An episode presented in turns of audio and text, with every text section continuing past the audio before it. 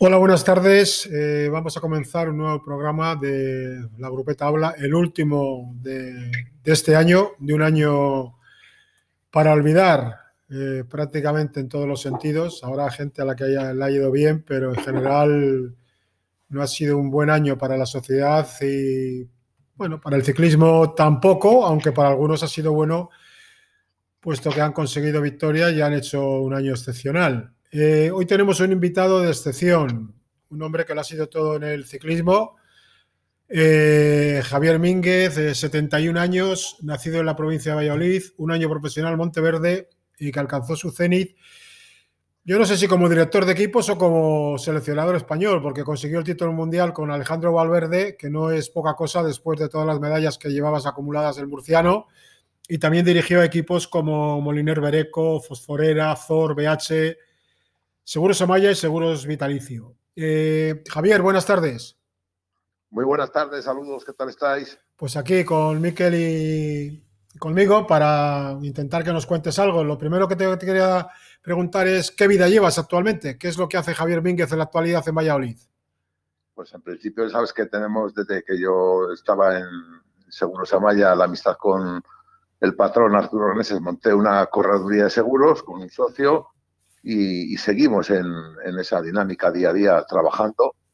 Y quizás a lo mejor también el, salir en bicicleta te distrae un poco y, el ver las carreras es el, vicio número uno que tengo porque eh, estar en contacto con la gente del ciclismo, eh, con los corredores, con, amigos del extranjero, pues te da la vida porque es, es tu mundo. Entonces, no hay que perder el contacto con, el mundo que te, ha hecho, que te ha hecho feliz y que te ha dado de comer, evidentemente.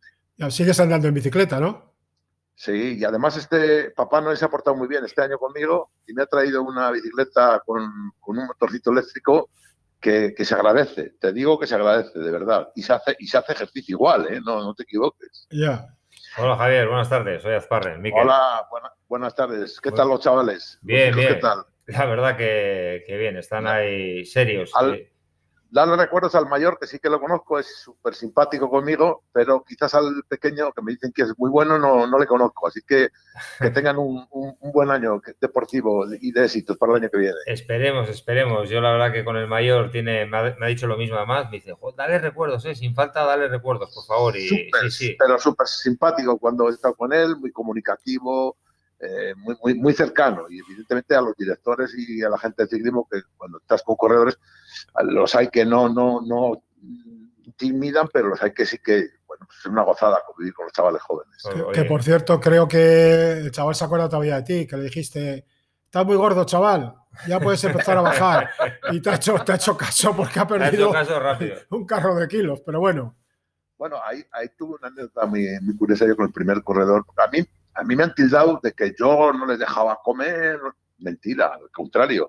Lo que sí que les, daba el consejo de que el peso eh, tiene que ser mm, en proporción a la, estructura que, tú tienes, ¿no?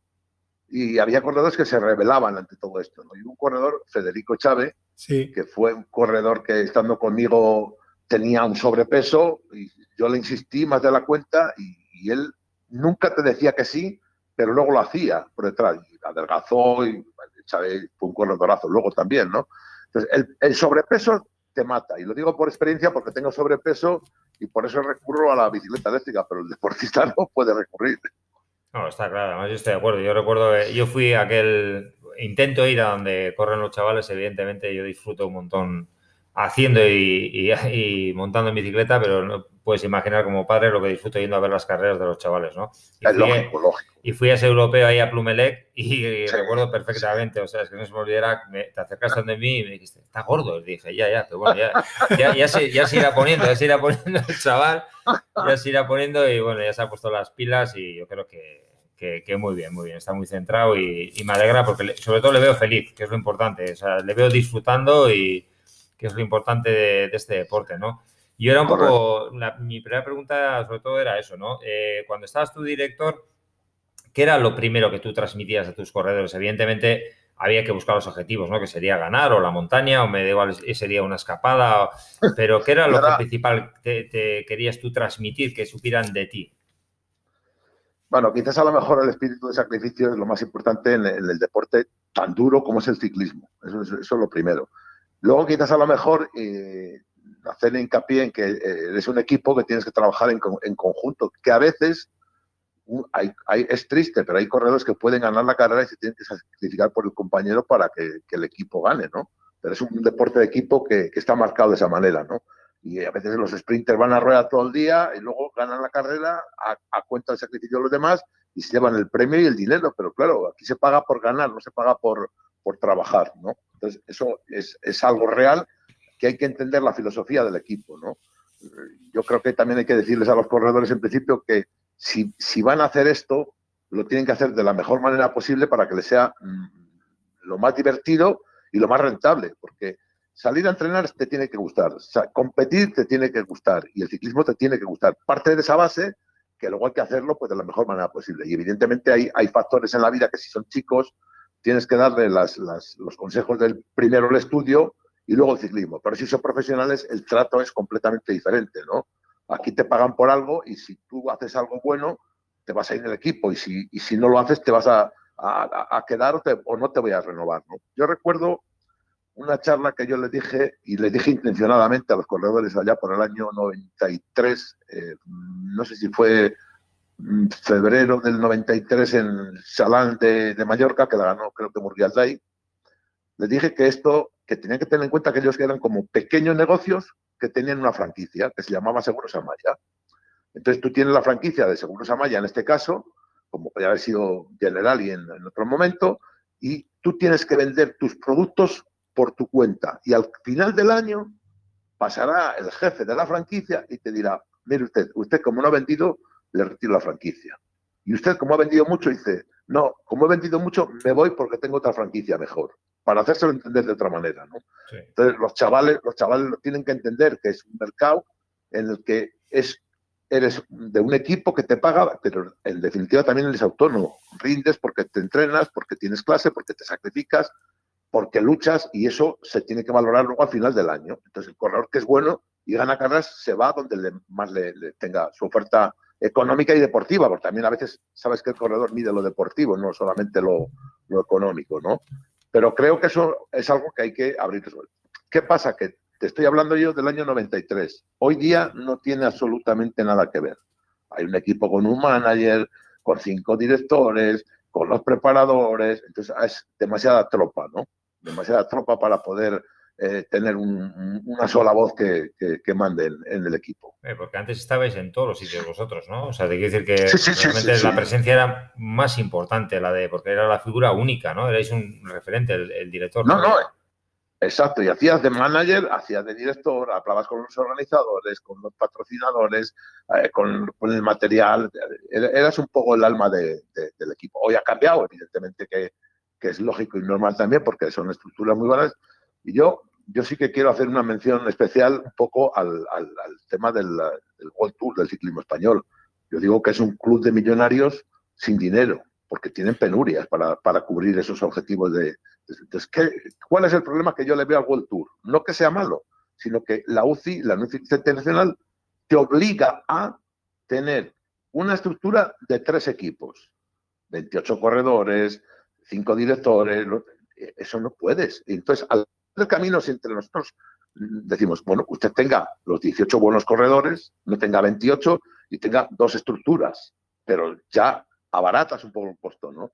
Entonces, claro, esa obligación de correr todo el calendario te hace gastar tanto dinero que no lo encuentras, porque tú puedes encontrar a lo mejor eh, un buen equipo con 6 millones de, de, euros, se puede hacer a lo mejor, y sin embargo, con la estructura que la tienes que triplicar, ya son 18 en, el caso de, cualquier equipo de World Tour, no, no baja ninguno de los, de los 12, 15 millones de euros, ¿no? Entonces creo que también hay que tener en cuenta que hay que hacer equipos que sean, eh, que cuesten dinero, que los corredores ganen dinero, el personal gane dinero, pero adecuados al, bolsillo del, mercado, que el mercado está muy difícil de encontrar patrocinadores. Eh, tú has citado, bueno, has dicho cinco directores, y Israel, por ejemplo, tiene nueve. O sea, por eso, quiero decir. Pero, eh, ponles de acuerdo. Ponle de acuerdo. Ponle de acuerdo. ¿Qué, te iba a decir? Eh, em, vosotros en vuestra época, ¿cuánta gente podía tener la estructura del equipo en contando oficinas y tal? Porque ahora hay estructuras de 70 personas, incluso más. ahora, ahora es todo diferente. Yo entiendo que tiene que ser diferente también. Nosotros hemos hecho con 12 corredores vuelta y Giro de Italia seguidos, con dos coches o una furgoneta, un furgón, y a 10 muy buenas. Entonces eran otros tiempos. Pero a mí me parece adecuado que el equipo esté bien organizado, bien estructurado, que tenga sus concentraciones, que tenga sus preparaciones, todo. Pero triplicar para qué? Si ahora haces una selección. Luego también, además, es que encima te cargas a los pequeños equipos. Porque eso mata a los pequeños equipos también. Sí, hay 18 grandes, si es que les llega a ver, pero no, no todos. Entonces tienes el, derecho a correr todas las carreras, pero tienes la obligación también. Entonces tienes que triplicar y triplicar. Y dices, bueno, vamos a ver, Vuelta y Tour y clásicas. a partir de ahí ya puede ser Dauphiné, París y, y, Tirreno, Dauphiné y, Suiza, País Vasco, Vuelta a Cataluña, y, ya tienes que ir pensando por ahí un poco más lo que hay. Entonces el triplicar es súper caro, creo que tendría que ser algo mucho más razonable. ¿Por qué tengo yo que tener, y por qué me tienen que imponer a mí gastar dinero? ¿En beneficio de quién va todo eso? No va en beneficio de los corredores, porque tú sabes que en 28 corredores ni se ven los corredores de muchos equipos, ni se conocen. Se conocen. porque no, coinciden estoy de acuerdo, en las carreras yo a los chavales alguna vez les digo, a los hijos como para que tengan de frente, cuando por ejemplo el mayor que ha pasado le digo, a ver, sabes, Miquel, eh, Nineos 28, eh, de carretilla me vas a decir 12, dime los otros 16. No los conoce nadie. No, es, es, así, eh. Ineos, estamos hablando de Ineos. Correcto, es que, es que no los conoce nadie. y yo estoy muy de acuerdo contigo, porque alguna vez he hablado con, pues, con, como aficionado, ¿no? Con la cuadrilla, con la grupeta nuestra, y yo siempre he dicho que antes la emoción que tenía la Vuelta a España es porque los equipos que competían les conocíamos a todos y les conocíamos a los corredores, al de la escapada, al otro, y, tenías un referente, sí, sí, en eso estoy de acuerdo. A ver, eh, yo entiendo que, hay que estar a la altura de las circunstancias. yo no soy, yo no soy, yo tengo 71 años, pero tengo la cabeza, me gusta más vivir con los jóvenes que con los mayores, porque los mayores ya te empiezan a hablar de achaques, y entonces achaques tenemos todos, con lo cual prefiero con los jóvenes que te diviertes con ellos. Pero también hay que ser sensatos, si está a la altura de la tecnología y de todas las novedades, perfecto. Hasta ahí yo estoy de acuerdo. Pero ¿por qué me tienen que imponer a mí 28 corredores si yo tengo 18 corredores y hago vuelta a Tour? Porque es que encima son de 8 cada carrera ahora, no son de 10. Encima eso. Son de 8, por lo cual 8 por 3, 24, 24, pero como doblan los corredores, tienes que tener a lo mejor 18 corredores, te, puede valer para correrla, ¿no? O sea, hay, o 22, no lo sé, pero es que te obligan a algo que lo tienes que tener. Lo tiene, luego, entre comillas, lo, maquillan, ¿no? Lo, no lo tienen, porque lo tienen que maquillar. una estructura en, en Lineos o, en Jumbo, que ha sido una revelación espectacular este año lo que han andado los de Jumbo, que era el sustituto de Ineos en la carrera, ¿no? Pues yo creo que cuántas personas trabajan ahí. Evidentemente luego hay que tener el dinero para poder hacerlo. Sí, yo creo que en, eso, como bien dices tú, que has vivido el ciclismo de a pie, ¿no? Que para buscar la ruta para llegar hoy en día, yo cuando, cuando estuve en el caja, por ejemplo, ¿no? El GPS, ¿a dónde llegaba la salida? Joder, decías, madre mía, antes con el mapa, ¿cómo lo hacíais? Porque es que hoy en día el chofer, para coger el autobús de no, salida, venga, meta, la el GPS, pim, pam, pero antes sería una locura pero una locura, pero ten en cuenta que, por ejemplo, Gavino, Gavino Zaga, que es el mejor sí. del mundo mundial, con diferencia, lo diga quien lo diga, porque es un crack, eh, Gavino Zaga el mapa se lo dominaba, yo es que ni lo miraba, yo le seguía a Gavino y punto, final. Pero es que el rubio que iba con, con el camión y las maletas, él solo hasta el otro hotel, para buscar el hotel, aparcar, no sé qué, bueno, será pues eso, pues, a, pulmón, no, no había, no había GPS ni había nada de nada. Entonces, ha sido, es una gozada ir ahora a viajar, te ponen todo das al botoncito y te lleva. a mí me encanta también, ¿no? no estoy en contra de ello.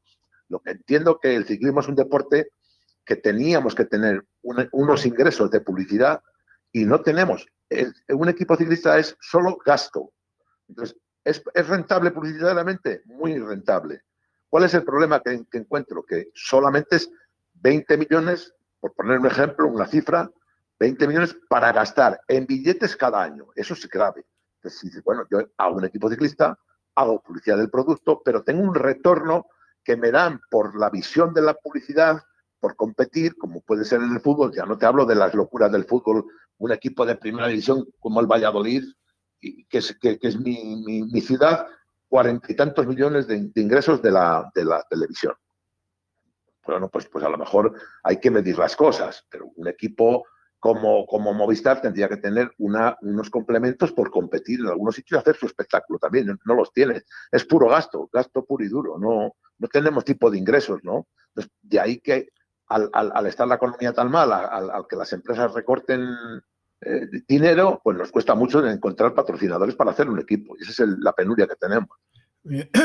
Tú, Javier, has citado ahora unos nombres que también han formado parte siempre de tu estructura e incluso de la selección. Gabino Ereñozaga, Luis Luengo, Isidro Altamirano, El Rubio, Tomás de la Fuente. Tú tenías, valorabas mucho el equipo auxiliar. Siempre manejabas los mismos, prácticamente los mismos nombres. Tuviste algunas variaciones.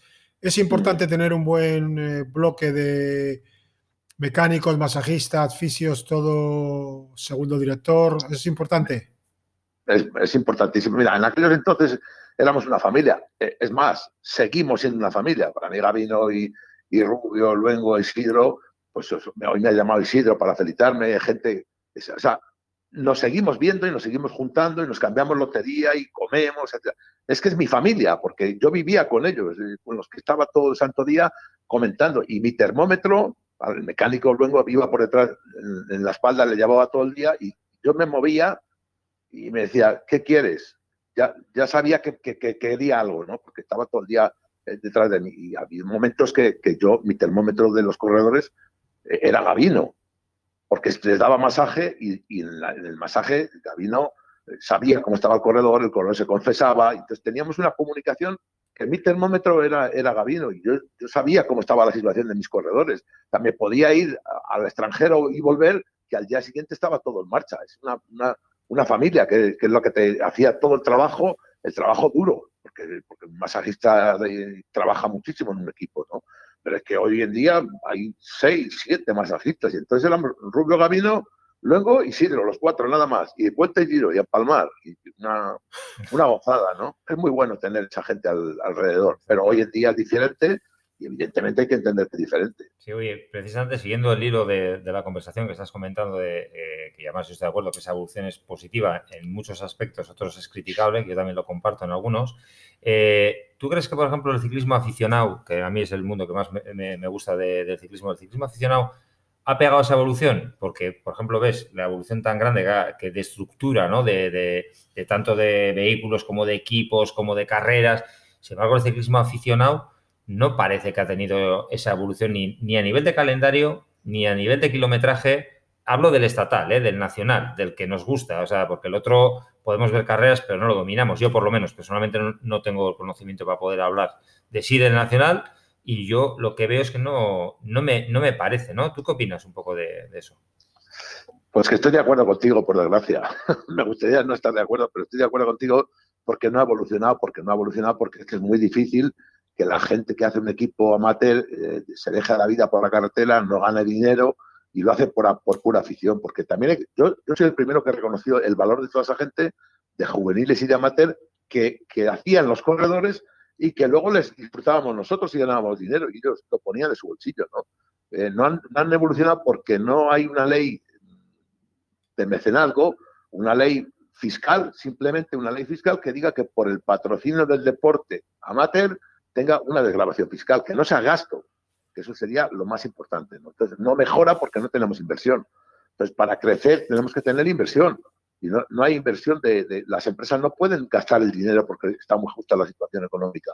Ahora bien, si esas empresas tuvieran un programa fiscal donde por, por cada millón que usted invierta en el deporte amateur tendrá una desgrabación fiscal del 80-90%, como también sí que hay en algunas cosas particulares. Por ejemplo, sacan una cosa al gobierno de una colección X o del Fortuna o del Greco o de no sé qué, y, esas empresas que patrocinan esto tienen una declaración fiscal especial. Pues eso no lo tenemos en el deporte, entonces nos, hemos quedado anticuados, anquilosados y no pueden prosperar porque hay, no sé si, si me voy a equivocar, pero hay seis, ocho equipos amateur en condiciones y el resto tiene sus penurias económicas y no pueden evolucionar porque económicamente no está estructurado, no pueden, es un, es un sacrificio que hace la gente de llevar a los corredores, de gastar el dinero, de, infinidad de cosas y la gente no cobra y, no se, si no se invierte no, no, no, se mejora, ¿no? El, el I más que hablan, ¿no?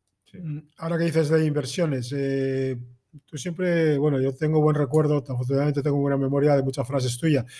Una vez dijiste que mm, llegaste a mirar 100 empresas, 100 empresarios para conseguir equipo, en la época de Arturo García Reneses y luego de eh, Landi, de Giacomo Landi. ¿Es verdad que pudiste, que pudiste llegar a mirar por un lado, te miraron cerca de 100 empresas para conseguir patrocinios? Antes de contestarte la pregunta, te voy a decir una frase que me dijiste tú a mí. Mundial de Colombia. ¿Eh? Gana Lano, segundo Indurain. Y en, en, gana Indurain y segundo Lano. Y yo me vengo de Colombia a España a buscar patrocinador. Y me dijo Benito Uraburu, dice, tranquilo, ahora con esto seguro que encuentras patrocinador. Y no lo encontré. No, yo no, yo 100 empresas no he tocado. Igual 300 sí, pero 100 no.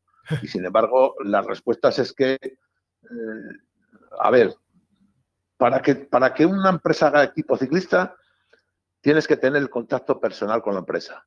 Si tú mandas un dossier, el dossier va a la papelera. Es como los currículos de trabajo, van a la papelera. Ahora, si esa empresa está buscando un patrocinio de, deportivo, pues a lo mejor lo mira, ¿no? Pero para encontrar tienes que tener el contacto personal con la empresa. Si tienes el contacto personal, evidentemente pues lo puedes conseguir, ¿no? Si, quieres te cuento la anécdota de, de, BH. BH era una, es una de bicicletas número uno en España, a lo mejor. Eh, yo voy a BH con un amigo mío para que le vendan bicicletas porque la delegación de aquí de Valladolid no se las vendía BH trabajaba un íntimo amigo mío, porque también me llama hoy para felicitarme, segundo Goicoechea de Alsasua. Sí. Corrimos juntos y luego venía conmigo en el equipo, era un, un fenómeno de como persona. Y me dice, segundo, bueno, vamos a ver la presencia, espérate que te presento al jefe. Jefe de BH es José Luis Beistegui. Es Beistegui hermanos, pues José Luis Beistegui nos atendió, al chaval que venía conmigo por la bicicleta y a mí, y se nos enseñó la fábrica. Y en el recorrido de la fábrica yo le digo a José Luis Beistegui, ¿por qué no hacéis el equipo ciclista vosotros? No, no, no, no. La empresa está pensando en otras cosas. Claro, en ese momento, como yo no buscaba equipo, pues ahí yo simplemente le dije una frase. Hombre, pero a mí me parece que sería un escaparate bueno para que los chicos se fijaran en la marca de las bicicletas de los corredores y las compraran porque han visto que ese equipo lleva estas bicicletas. No, no, no, nada. Bueno, adiós, adiós. Vuelta a España del 85. Gana Pedro Delgado en Salamanca. Bicicleta Sorbea. Tour de, Francia, Tour, de, Francia del 85. Llama a casa y me dice, oye, que llames corriendo a Goicoechea, segundo, que te ha llamado urgentemente, que le llames sin falta. Y a mí siempre me, llama Monglorio. Monglorio es el, nombre de mi difunto padre. Monglorio, Monglorio, que llames corriendo, que, que va a hacer equipo. Y así surgió equipo BH. Por esa, por esa, por esa coincidencia, ¿no? Incluso luego yo estuve en, el despacho de don Luis Kenner, que me hizo una propuesta para el CAS en Vitoria, y, no se pusieron, ellos no se ponían de acuerdo, BH y, y, CAS. Y, al final me quedé en ZOR y luego al quedarme en ZOR salió BH. O sea, situaciones de la vida, ¿no? Pero los contactos con las empresas tienen que ser con la cabeza visible o con el departamento que quiera hacer el equipo. No es cuestión de marketing, es cuestión de, dirección o de, o, de, consejo de administración.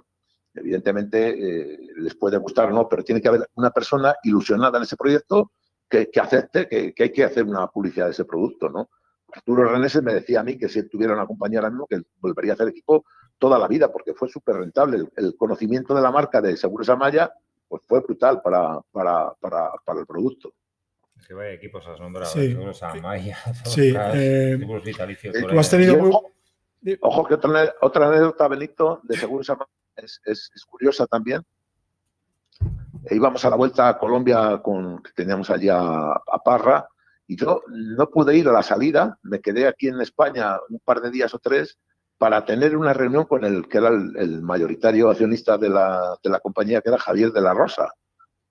Pero explotó la guerra del Golfo, la guerra de, del, del, Golfo Pérsico de, Kio, y este era propietario de, Kio allí. Y, y, se deshizo el equipo. Y entonces ese seguro Samaya lo compró una, una, una, compañía suiza de seguros, la Werner Boudoir y se les hizo el equipo. O sea, que es que si no hubiese sido por esa anécdota, estaba el, el proyecto era de crecer el equipo al, al 100%, ¿no? Son situaciones que se producen, Sí. ¿no? Tienes que tener el contacto adecuado para poder desarrollar el equipo. Ya. Eh, tú has llegado, tú has, bueno, muchos corredores, has citado Fabio Parra, Oliverio Rincón, Pacho Rodríguez, Alberto Fernández, Pino, Los Galdiano, Cubino, Echave, Anselmo Fuerte, entre otros muchos. Llegaron a coincidir un año en el equipo Echave, Álvaro Pino, Lale Cubino y Anselmo Fuerte. Eh, Una, te tengo la memoria afortunadamente muy bien, una frase de, "Ah, no tienes muchos problemas con cuatro líderes. Dice, aquí el único problema que hay es ganar. El que y tiene que ganar, señalabas el mayo y decía, el que paga, que es el sponsor. Esa filosofía la aplicabas, la has aplicado siempre, ¿no? O casi siempre, digo. Sí, sí, porque, sí, porque tienes que estar a la altura de- del que te paga, ¿no?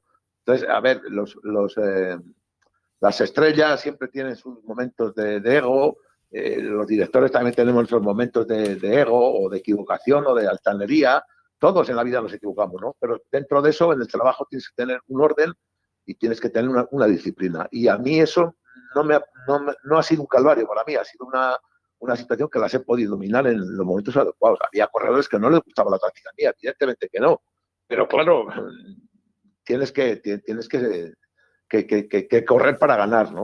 Lo mismo que, lo que ganó Sin Kelly, que ya de la salida estábamos muertos porque tenía bonificaciones desde la salida hasta por la noche, ¿no? Con lo cual ya, ya no, no podía ganar. Corrías, corrías contra ti mismo, no contra Kelly, sino contra ti porque te, te- te- estabas, estabas vendido antes de la salida, ¿no? Y sí que una pregunta que me hacías tú al principio, que Sí. yo a los equipos, a mis corredores, les prohibía terminantemente disputar la montaña y las metas volantes.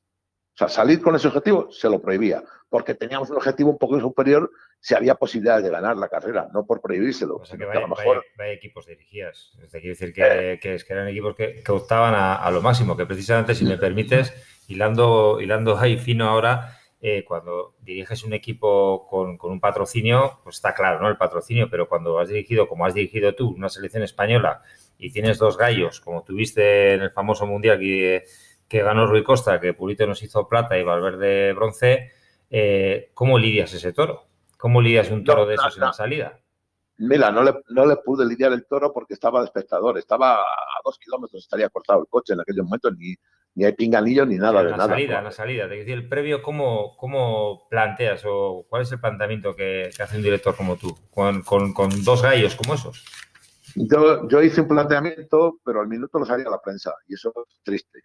Ah, Lo que, lo que te, lo que te estoy diciendo es triste, Ya. pero, pero, muy, pero muy triste. O es sea verdad que eso, sí, ¿eh? Eso es cierto, Ah, eso es cierto. Pero no, no solamente Florencia, Florencia, en Ponferrada y, y ya poco más, porque me tuve que, que- que buscarme la vida, ¿no? Pero con los corredores yo nunca he tenido problemas de, de comunicación. Yo quizás a lo mejor voy muy de frente y, en ese momento yo me la juego. Y yo a, a los corredores he dicho, mira, la- el, el- que una anécdotas, he tenido mil de corredores. Oye, es que yo, yo, tú lo que tú quieras, yo te dejo hacer lo que te dé la gana, pero con una condición, el domingo mando yo. Joder, eso ya le frenaba un poco. ¿Por qué? Porque los corredores te saben hacer su, juego. Son, son los que van en la bicicleta, no eres tú. Entonces, pero quizás a lo mejor tienes que tener la personalidad de enfrentarte con ellos en el buen sentido y decirle, mira, eh, podéis hacer lo que os dé la gana, pero el domingo mando yo. Porque si mandáis los, nueve, hay confusión. Mando yo y me equivoco. Y salís ahí a la puerta y les decís a los periodistas, este viejo no tiene ni puta idea. Y lo, y lo asumo. Si me he equivocado, yo lo asumo yo. No os preocupéis, que no me, no me, no, no me, no me da, no tengo problemas. Pero si hacéis lo que yo diga, tampoco, ahora, el que va conmigo, va conmigo. Y el que no quiere hablar conmigo, no vuelve a la selección. Eso lo he dicho desde el primer día que me junté. Fíjate tú que yo me dejé de correr el, o sea, perdón, de dirigir el 2000 y el 2013 volví y me encerré con Contador, con Samuel, con Purito, con Valverde, con Herrada, el pequeño, eh, estaba Egoy Martínez y estaría, ¿quién más estaba? No me acuerdo quién más me faltaba ahí de los ocho que estaban ahí. Total, que yo me encerré con, ah, estaba Purito, estaba, estaba Dani Moreno. Y me encerré con ellos, entonces yo les había hecho un pequeño vídeo de todos los últimos campeonatos del mundo. me lo hizo muy amablemente Román, desde la prensa de la federación. Luis Román. Luis Román, que un Twitter muy bueno. Sí, sí, perdona. Es, exacto, me lo hizo Luis Román. Entonces yo les junté solos, los corredores, los nueve corredores y yo, en un pequeño sitio con un vídeo para, para verlo. Y digo, bueno, ¿qué queréis tomar? ¿Café? Tal, una copa? Nada, ninguno quería un, ¿cómo se llama? Un amaretto de sarón o alguna cosa. Algo, El único que pidió algo fue Dani Moreno, lo demás así, el café o algo así, ¿no? Estuvimos viendo los vídeos. Al ver los vídeos ellos se relajaron un poco la tensión. ¿Por qué? Porque tampoco yo había tenido contacto con, con ellos en ningún momento, ¿no? Y mira, mira, aquí la escapada, mira, el otro, vamos. Y luego pasaba, estaba el otro mundial, jajaja, y, y empezó la charla. Y mi charla fue muy directa y muy, muy concreta. ¿no? Entonces yo decía, yo, mira, el mayor enemigo que tenemos aquí mañana es la carrera, que es la que manda. La, que manda es 260 kilómetros. ¿Cómo vamos a correr? Como nos diga la carrera que hay que correr. Pero si se produce esta situación, esta y esta, tenemos que actuar así, si no quietos. Vamos a ver cómo va la situación final, etc. Yo les decía que la carrera era buena para Purito y para Valverde, porque yo sabía que Contador no estaba bien, aunque Contador luego luchó mucho y trabajó, tuvo una avería, etcétera, ¿no? Entonces, había corredores allí en aquel momento que, oye, es que sí, no, no, no, no, por aquí, no, es que sí, por aquí. Y yo, determinante, cortaba la situación, decía que por aquí, me equivocaba yo. Pero uno que dice, no, es que tiene una pizarra y le dice la diferencia. digo, y si salgo yo con una pizarra y te digo que llevan dos minutos y te hago tirar, me pegas con la cabeza. No te he dicho con quién hay que tirar. Cuando yo te digo hay que estar con estos, los demás déjalos, tú tranquilo. Y eso fue en, Florencia. Pero es que en Ponferrada, Ponferrada fue un caos monumental. Iban contra Purito, no le hablaban, le hacían el vacío, una vergüenza.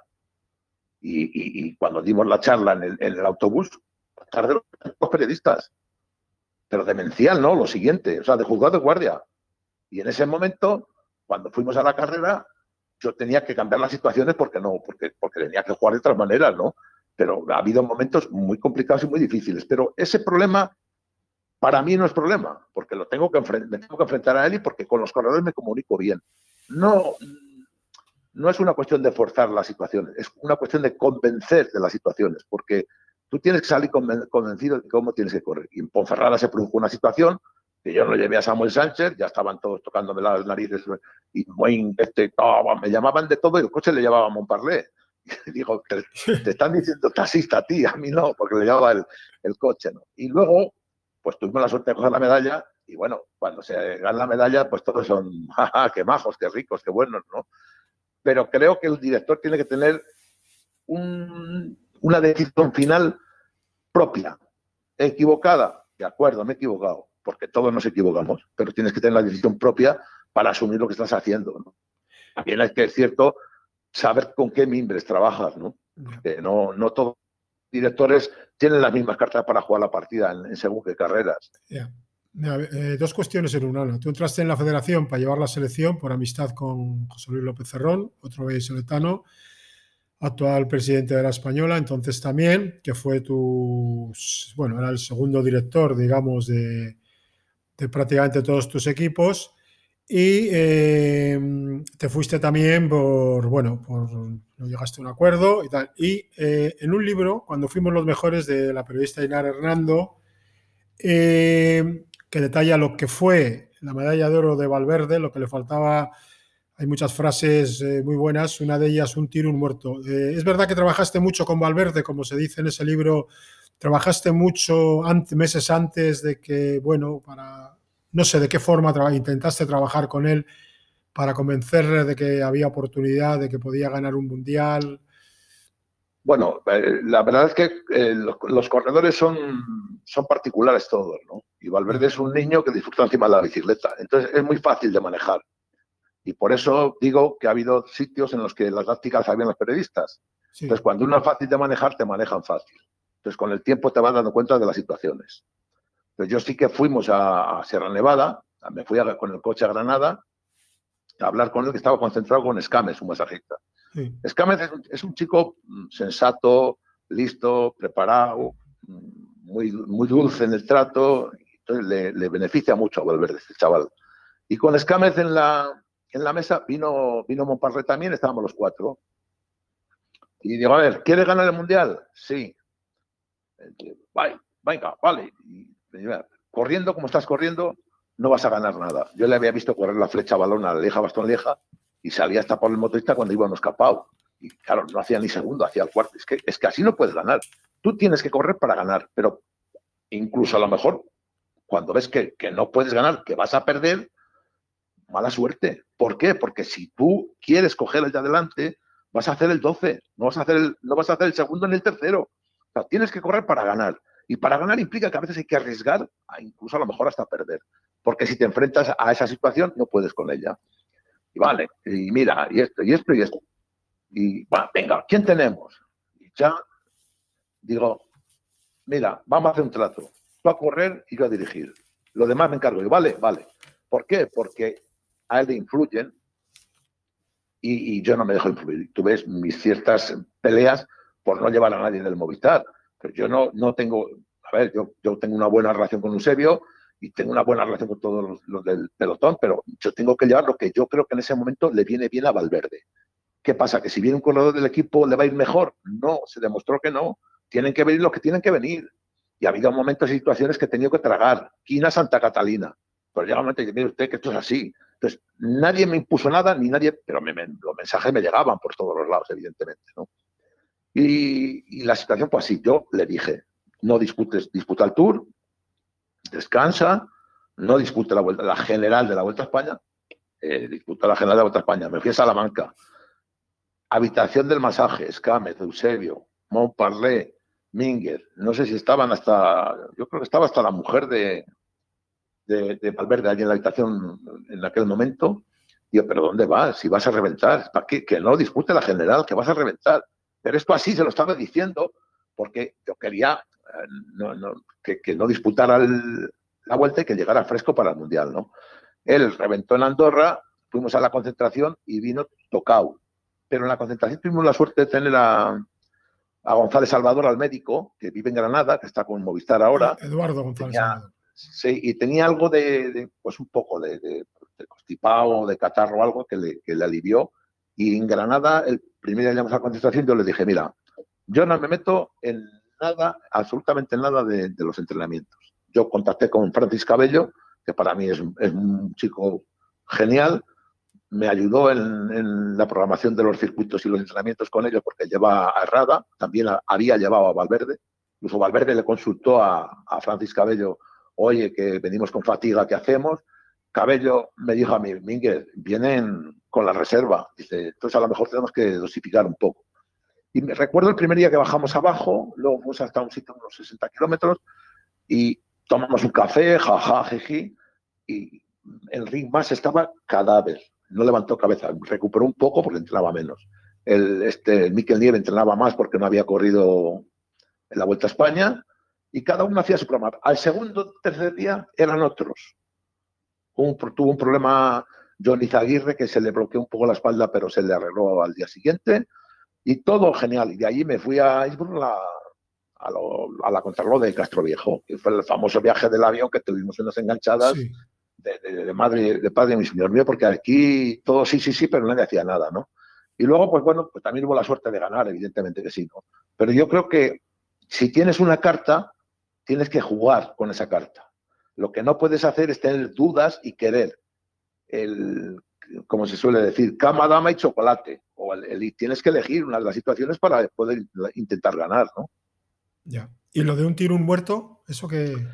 Pues esa frase viene de, un amigo mío, me llevó a ver a, a, otro amigo para buscar un patrocinador y decía que no había que andar con bromas, que no se podía perder el tiempo con este de aquí, un tiro un muerto. Y esa frase se me quedó grabada. Y Valverde, tú qué vas con, No, no, lleva la pistola cargada aquí atrás. Un tiro, un muerto. Y, esto se lo dije, esto viene de Ponferrada, ¿eh? No viene de cuando ganó. Digo, a ti te van a vigilar y no vas a hacer nada si no haces esto. Ponte atrás, no corras, di que vas mal y que no quieres saber nada. Y en este momento, de aquí a aquí, que vas a atacar, atacas, te la juegas toda. Y claro, me costó Dios y ayuda, ¿eh? porque la táctica la tenía en, la cabeza Valverde, se la habían dado ya, y que había que correr llevando la carrera a nosotros, hasta que ya le dijo un color, ¿cómo? O sea, que y cuando, cuando tú estemos reventados y no estemos, ¿Qué dices? ¿Que hemos fallado nosotros o, o que has fallado tú? Aquí allí hubo palabras gordas hasta que la, cosa se encauzó. Y cuando ganó la medalla en Ponferrada, me pegó un abrazo casi me rompe. ¿De qué? De satisfacción de que tenía razón yo. ¿Por qué? Porque yo no voy a hacer lo que te manden a ti. Aquí tenemos que hacer lo que diga yo y me equivoco yo. Y sales ahí afuera y dices, alguien no sabe de esto. Claro, luego cuando va bien, pues no te, no te apalean, ¿no? Si sales mal, pues te, te van a decir que te has equivocado. Porque te, te tienes que equivocar, evidentemente. Muy normal. Y, y, el que iba el coche más. Y dije, Oye, precisamente ya que estamos con el tema de la, de la selección, hoy casualidad se ha anunciado el cese de, de Mena y la, la, incorporación de Juan Martínez Oliver en, en la pista, ¿no? En, en, menos de un año, bueno, contando contigo ya más, tiempo, evidentemente. ¿A quién, eh, ¿a quién han cesado? ¿A Mena de, de a la pista? ¿Ya puesto la? Sí, sí, a, a Juan Martínez Oliver. Hoy salía la noticia de la Federación Española que le quitaban a Raúl Mena, que le agradecían la labor y tal y que le nombraban a Juan Martínez Oliver. Y entonces eh, era la pregunta esa, a ver qué... Falta otro, que también habían cesado. Bueno, que le habían cesado efectivamente a, a Ramonchu, que justo sí. además tenían la, la, concentración de la tecnificación, que bajaban precisamente mis dos chavales, y sí. bajó Ramonchu y, y, bueno, estuvo con ellos ahí y tal, y también me sorprendió, porque fue de repente de la noche a la mañana, le cesaban a Ramonchu, le, le nombraron a Zabala, de, que venía del Movistar, y ahora ha sido la, la cesión de, de, Raúl Mena hoy mismo y la nombraba a Juan Martínez Oliver, ¿no? La primera noticia que tengo. La primera noticia. Pues mira, particularmente te voy a decir, o sea, yo con, con, los que estaba allí me he llevado siempre bien y me, me llamó Ramón Chu uh, y me lo dijo, mira, me ha llamado Cerrón, me ha dicho que, que no cuenta conmigo, pues bueno, pues, pues, bueno, pues vale. Pues, pues el chaval lo, lo, asumió sin más, ¿no? Y lo de Mena me extraña mucho porque te voy a contar una anécdota que no viene a cuento, pero bueno, por contártela, ¿no? Era los desayunos de, de Europa Press en Madrid. Y, y eh, quien, el de Europa Press se llama. Ay, no me sale el nombre. Gaspar. Gaspar. Gaspar. Gaspar. No me acuerdo Gaspar. el apellido, Gaspar. Gaspar le dice a la, a la, que pusieron de ministra, la esquiadora aquella de, de, de deportes. María José Rienda. El deporte María José dice, no, bueno, es que un seleccionador que gana poco dinero, no sé qué, no sé cuál. Bueno, eso es un problema de la federación, no es un problema nuestro. Estaba allí Cerrón, el, el que lleva la federación, el, y, y, yo, ¿no? Y, y, bueno, cuando ya salimos, yo no estaba al lado de Cerrón, le, le para uno y le dice, bueno, ¿qué? No, no, no, me veo a la federación, que tengo, que tengo un seleccionador esperándome. Dice, joder, pero ese no te trae oro. El que más oro me trae y ahora tienes a, a, Raúl Mena, Raúl, es Raúl Mena, ¿no? Raúl sí, Mena, sí, Raúl sí. Mena, sí. Sí, y, y, y, le preguntas, entonces mis noticias son que de allí se fue a la federación y le duplicaron el sueldo, le subieron el, lo que no había dinero para mí, en ese momento de allí se fue a la federación y le subieron el sueldo a él, que me parece genial que le suban el sueldo a él. Un detalle, a lo mejor Raúl Mena en ese momento fue el 18, esto era noviembre del 18, eh, noviembre, por ahí sería esta charla que te estoy contando, sí. a la federación, a la reunión, a subirle el sueldo. Y no había dinero para que, para que le preguntes. pues es verdad. Eh, ¿Qué te iba a decir? Eh, también hay un tema que igual mucha gente no conoce, los muy aficionados. Sí, tú estuviste tres años en Banesto y tuviste... No, dos, dos. Dos, dos perdona. Y tuviste no, a Miguel Indurain. Y hay una anécdota 90. que también contabas tú. Yo tengo afortunadamente muy buena memoria la verdad es que me dice que, es, me han dicho siempre, ¿por qué no escribes algún libro? ¿Por qué no? Porque hay muchas cosas que, bueno, quedarán ya para siempre para mí. Que en una carrera iban Indurain con dos o tres compañeros y cuando tú lograste pasar con el coche, Indurain ya había hecho lo que tú pensabas hacer, que era poner a trabajar a uno de los corredores otro tal. Es decir, de aquella época, ¿tú qué recuerdo tienes de, de Miguel? De, bueno, Vanesto era un, entonces un transatlántico importante eh, ¿qué, pues, también estuviste el récord de la hora en Colombia. ¿Qué impresión tienes tú de, Miguel, de carrera, de lo que era como corredor? Pues que, que Miguel es Dios, pero es Dios como persona y como, ciclista. A ver, yo tengo la suerte de, de, tener una, una, amistad eh, con Miguel de, excelente, exquisita, ¿no? Y, y Miguel en carrera tenía una visión impresionante. La sigue teniendo, porque comento, a veces me llama, le llamo, hablamos, incluso de la carrera, de la situación de la carrera, ¿no? Y en, en la visión de Miguel coincido muchísimo, y, y él, conmigo, yo con él, porque tiene una visión muy sensata, muy particular, no tiene, no tiene euforia, tiene serenidad, tiene equilibrio, y lo ve con una normalidad tremenda, ¿no? el, haber estado en, en la malla el 93 y estar con él 94 y 95, a mí me parecía que era Superman y que no le dolían las piernas. Pero llegamos a la, a la contrarreloj de Bergerac el primer año, que ganó él, el segundo Rominger, y yo estaba en el hotel. Y él llegó más tarde con Eusebio, que venía del control, estaban su madre, su hermana, Marisa, la mujer, etcétera, la saludó. Hola, hola, hola, tal. Y un, hotel de esos de Francia, auténtico, ni ascensor ni nada. Segundo, segundo, sí, segundo piso. Subo con el primer piso y dice, me cago en la madre. Las segundas escaleras que eran de esas maderas de caracol al segundo piso, no podían ni subir. Se tenía que apoyar las manos en las rodillas para poder subir. O sea, yo me di cuenta, yo me cago, que si este es humano, si este es en las piernas. Ahí empecé a ver quién era Indurain yo también le duelen las piernas, ¿no? Del esfuerzo tremendo que había hecho. Lógico y normal, pero desde fuera te crees que es Superman y que no le duele nada, le duele todo como a los demás. Pero tiene una cabeza privilegiada, pero privilegiada. O sea, de llegar al hotel y a ver amigos suyos de Pamplona, Miguel, ¿qué, tal? Hola, ¿qué tal? Te hemos visto en tal sitio, pero no nos has visto. Sí, sí, estabas fulano, mengani y perantano. Llevaba la cámara fotográfica en, los ojos siempre, todo el día, ¿no? Y, quizás por la serenidad de Miguel como hacía, llegaba tarde al hotel del control, atendía a la gente, bajaba a cenar, estaba lo mismo, salía de cenar, se ponían la cola, bueno, bueno, una paciencia y como sigue, y sigue teniendo. A mí me maravilla, eh, también tengo una relación con él y siempre le digo, Miguel, eh, eh, siempre le digo gracias. Me dice, pues, es que estás devolviendo al ciclismo lo que igual te ha dado a ti, pero tú no sabes la gente lo que agradece la cercanía tuya, porque es que sin Durain o sea, por la calle, siete fotos, siete fotos, quince fotos, quince fotos. O sea, a mí me ha invitado con mi mujer y mi niño a, a los Sanfermines, hemos estado allí con él. Y es que no podíamos dar un paso y con la mujer y con mi mujer y el niño delante y él allí dale que te pego a pie del cañón. O sea, un espectáculo de persona. Y, luego, y luego otra cosa también muy a tener en cuenta. ¿eh? Miguel cuando le llamas y puede, va. Y si te dice que sí, ya puede elevar o, tronar que está allí. Y te dice que no puede, es que no puede. No, no hay dinero para comprar a Miguel. Y eso es que tiene una, una, una, sinceridad y una, una personalidad que es, es, indomable porque si puede y quiere, va. Y si no, te dice que no, no tienes dinero para comprarle. No se vende por nada, Miguel. Oye, eh, ya para ir terminando, ¿cómo has visto esta temporada? Primero en general, la aparición de nuevos valores y luego para el ciclismo español. ¿Y cómo ves el futuro?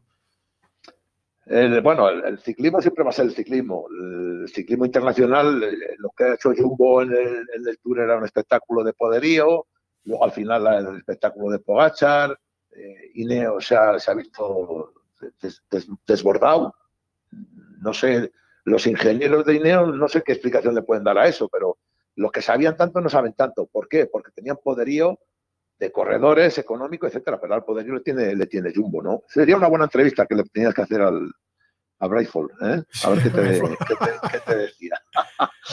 pero, pero el ciclismo siempre es precioso y, bonito. ¿Qué pasa? Que ha habido momentos diferentes porque uno se casa, porque otro no cree. Sí, pero eh, era para todos, Benito. Entonces aquí juzgamos lo que hemos visto y lo que hemos visto ha sido eso. ¿Qué, qué, qué, problema tenemos en España? Que hemos tenido una generación después de, de Indurain exquisita, en la generación de los Purito, Valverde, Contador, Freire, Samuel, etcétera, etcétera, espectacular. Y ahora mismo no tenemos esa, esa, situación, ¿no? Y, tenemos, tenemos dudas, ¿no? Vamos a tener fe también, pero quizás a lo mejor, pues bueno, Valverde está terminando su carrera ciclista, que te he mandado, un, hace poco he mandado un Twitter que he visto, que el Comité Olímpico de, de Tokio que les hace tener 14 días en cuarentena a los atletas allí, con lo cual no pueden correr el tour, ¿eh? Los que van a la Olimpiada, ojo. Sí, sí, sí, es verdad, sí. Ojo, ojo, ojo, que eso es grave. Se lo, se lo he mandado justo antes de llamarme tú al grupo y luego me, se lo he mandado a Montparlé y Montparlé me ha dicho, sorpresa, ¿no? Porque claro, todo el mundo piensa, corres el tour, te preparas para la Olimpiada, etcétera, ¿no? No, no, no, no, 14 días en cuarentena los atletas, con lo cual, caos. Sí, sí, va a ser, complicado. Precisamente con, el ciclismo que dices, el futuro y eso, ¿qué opinión tienes? Que siempre ha habido, eh, aquí en varias charlas lo hemos comentado, que siempre ha pasado gente directamente de, juveniles a profesionales o Eh, ¿Cómo ves últimamente estos pasos, por ejemplo, pues el Carlos Rodríguez, Ayuso, que es gente, yo los he visto correr, seguramente tú también, y la verdad que tienen un poderío y una calidad impresionante, ¿no? Eh, ¿Eres más a favor, menos a favor? Eh, ¿Crees que es bueno el que se curtan, como lo digo yo a mis chavales, está bien que cogéis el coche 14, 14 horas no, pero 7 horas de coche hasta Don Benito, correr, o sea, que, vean otro tipo de cosas para que luego aprecien o, qué valoración haces de eso? Bueno, depende, depende de cada corredor, ¿no? Hay corredor que a lo mejor, pues, es que, es que yo, yo creo que los corredores que de juveniles o de amateur andan tanto, eh, bueno, en este caso de juvenil, de cadetes y de juveniles, tanto Carlos como Ayuso, pues, pues quizás a lo mejor vamos a verles luego después en, el plan amateur, en el plan profesional. Yo, sinceramente, creo que cualquier corredor que tenga nivel, caso de estos que estamos hablando, pasen al campo profesional sin pasar por amateur, yo no lo veo mal siempre que tengan un calendario adecuado a sus características y a sus condiciones. Es decir, que pueden decir, pues mire, usted va a correr carreras de segunda fila, sin presión, pero se va con super Yo creo que eso no es malo, no le va, no le va a matar, le va a pasar nada al corredor. Pero claro, no todos pueden pasar a profesionales. Y no todos aquellos buenos juveniles y, cadetes van a ser grandes profesionales. A verlo. No, ojalá tengamos la suerte de que, de que salgan a la, luz y sean grandísimos corredores. ¿no? No porque pasen a profesionales sin pasar por amateur van a alcanzar la gloria, ni mucho menos. ¿no? O sea que el chaval ya, eh, como dicen en mi pueblo, ha todo pelo, ha firmado cinco añitos, tiene un sueldo, ya, no, ya es independiente, puede trabajar en exclusiva para su ciclismo. Me parece genial eso. Entonces, ¿qué pasa? Que lo que tenemos que buscar es una, una conjunción de situaciones no interesadas, es decir, que nos juntásemos gente del ciclismo no interesada a decir, esto no funciona, ¿qué hay que hacer? Hay que hacer esto, esto esto para bien del ciclismo, del futuro del ciclismo español. Eso sería lo ideal. Pero claro, tiene que ser la gente que conozca el ciclismo y la gente que no tenga intereses. Porque dice, no, es que yo no quiero porque yo sí yo gano el no sé qué. eso no nos vale, no nos vale. Hay que perjudicar a algunos y beneficiar al conjunto de los corredores y de los equipos para que el ciclismo español tenga, tenga futuro. En una mesa de ciclismo, pero sin intereses. ¿Por qué? Porque luego dicen, no, es que los míos no salen de aquí, es que los otros no corren. Claro, es que lo que dices tú también, ir de San Sebastián a Don Benito a correr, pues claro, es un palizón tremendo, pero la ilusión de los chavales es correr, competir y ganar para ver si se fijan en ellos y pasan a profesionales. Creo que el ciclismo español debería tener una mesa desinteresada por el futuro del ciclismo, que es diferente. Pues muy bien, Javier, ha sido un placer. Eh, y nada, eh, ha sido un placer. Hasta cuando quieras. Ya nos veremos, no sé cuándo, pero nos veremos por aquí o por Valladolid. Tenemos, tenemos pendiente una comida, tenemos pendiente una comida, Benito. Tenemos una comida, no sé dónde, pero la tenemos, sí, que por cierto, el, otro día leí de un corredor de Valladolid, José Luis Santamaría, que cumplía años. ¿Sabes algo de él? Sí, lo suelo ver en la grupeta, porque como yo salgo en bicicleta por ahí, me cruzo con los grupos, el grupo de ellos que pues, tienen. Es un día le da recuerdos, porque tengo un gran eh, recuerdo de él. Tuvo un accidente gravísimo que salvó el pellejo de milagro. Sí, no, bien, bien, está, muy bien, sí. Pues nada, ha sido un placer. Cuídate, ya haremos la comida y ya, ya quedaremos por algún sitio. Ya nos veremos. Oye, feliz, año para todos. Un Igualmente, para ti y tu familia también. Un abrazo y seguramente que repetimos en otra ocasión. Gracias. Ya ¿eh? hablaremos. Gracias, un abrazo. Un abrazo. Bueno, pues hasta aquí hoy el programa de hoy. Creo que ha sido un día bonito. Eh, un día queda para terminar el año y hemos terminado la verdad, con, muchas anécdotas que siempre Javier las tiene. Una mezcla de anécdotas de lo que ha sido el pasado, un poco de futuro, un poco de presente. Y empezaremos el año, intentaremos empezar con fuerza y seguir con esta idea de tocar todos los ámbitos posibles del mundo del ciclismo, tanto como profesional, como amateur, como mujeres, pista, ciclocoros, de todo. Intentaremos abarcar todo. Bueno, pues gracias, gracias por seguirnos y feliz año. Y feliz año.